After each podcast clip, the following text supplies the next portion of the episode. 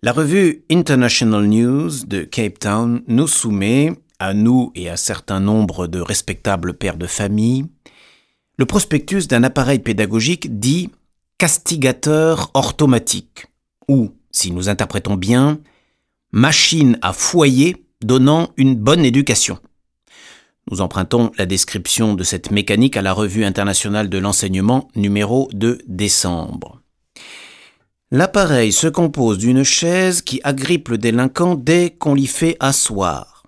Un système de coulisses et de panneaux délimite exactement la portion de son anatomie sur laquelle on doit opérer et un mécanisme très précis règle le nombre et l'intensité des coups que lui administre un rotin de la plus grande souplesse. En même temps, un phonographe d'Edison lui dévide des maximes morales, reproches, exhortations, etc., le tout à un diapason assez aigu pour couvrir les cris du coupable ou du patient. L'efficacité pédagogique de cet appareil est attestée par de nombreux témoignages. Un maître d'école bien connu, d'après la revue de Cape Town, déclare que cet instrument donne la même satisfaction que les fessées et sans aucune fatigue pour le maître. Un cadet écrit à son aîné que depuis que l'école a fait l'acquisition d'un castigateur orthomatique, son maître ne le touche plus. Néanmoins, à cause des hurlements que lui arrache cet appareil, il supplie son grand frère d'obtenir de sa mère qu'elle le retire de cette école au plus vite et l'envoie où elle voudra, pourvu qu'il n'y ait pas de castigateur orthomatique. De leur côté, les parents se déclarent très satisfaits. Je suis maintenant tout à fait satisfait des progrès de Tom et les attribue absolument à votre castigateur orthomatique.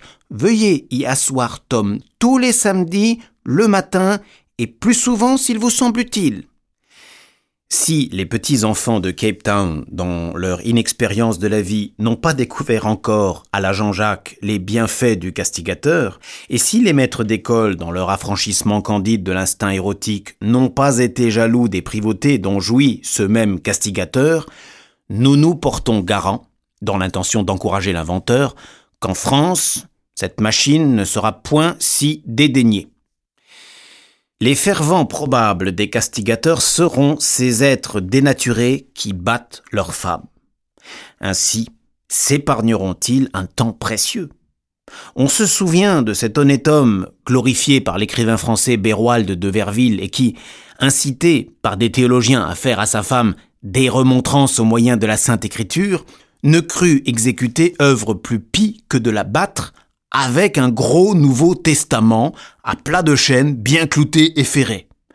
Il est remarquable à ce propos que la castigation puisse suppléer en quelque sorte aux complaisances conjugales, quand pour quelque raison l'on s'en trouve incapable ou empêché. Qu'est-ce en somme que l'œuvre de chair, sinon une castigation intérieure?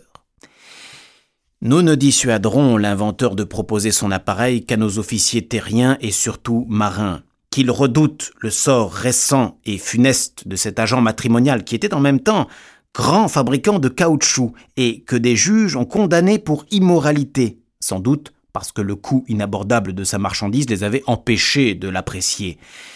2000 francs par exemplaire, 3000 avec une tête sur commande à la ressemblance garantie d'une personne aimée.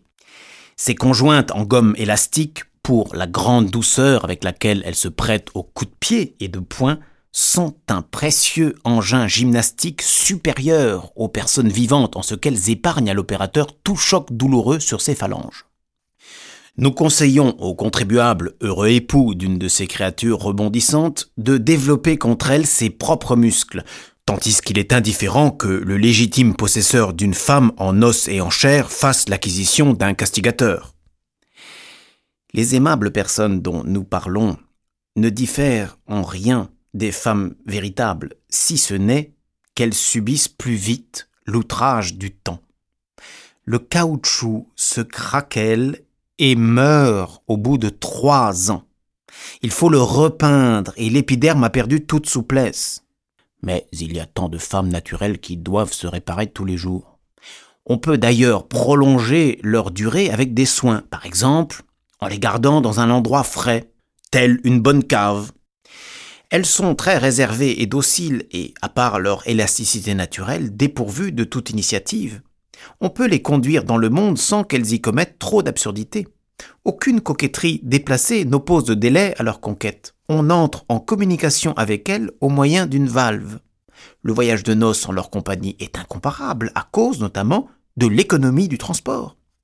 En toute autre circonstance, le prix d'achat peu élevé des femmes ordinaires leur constitue une déloyale concurrence.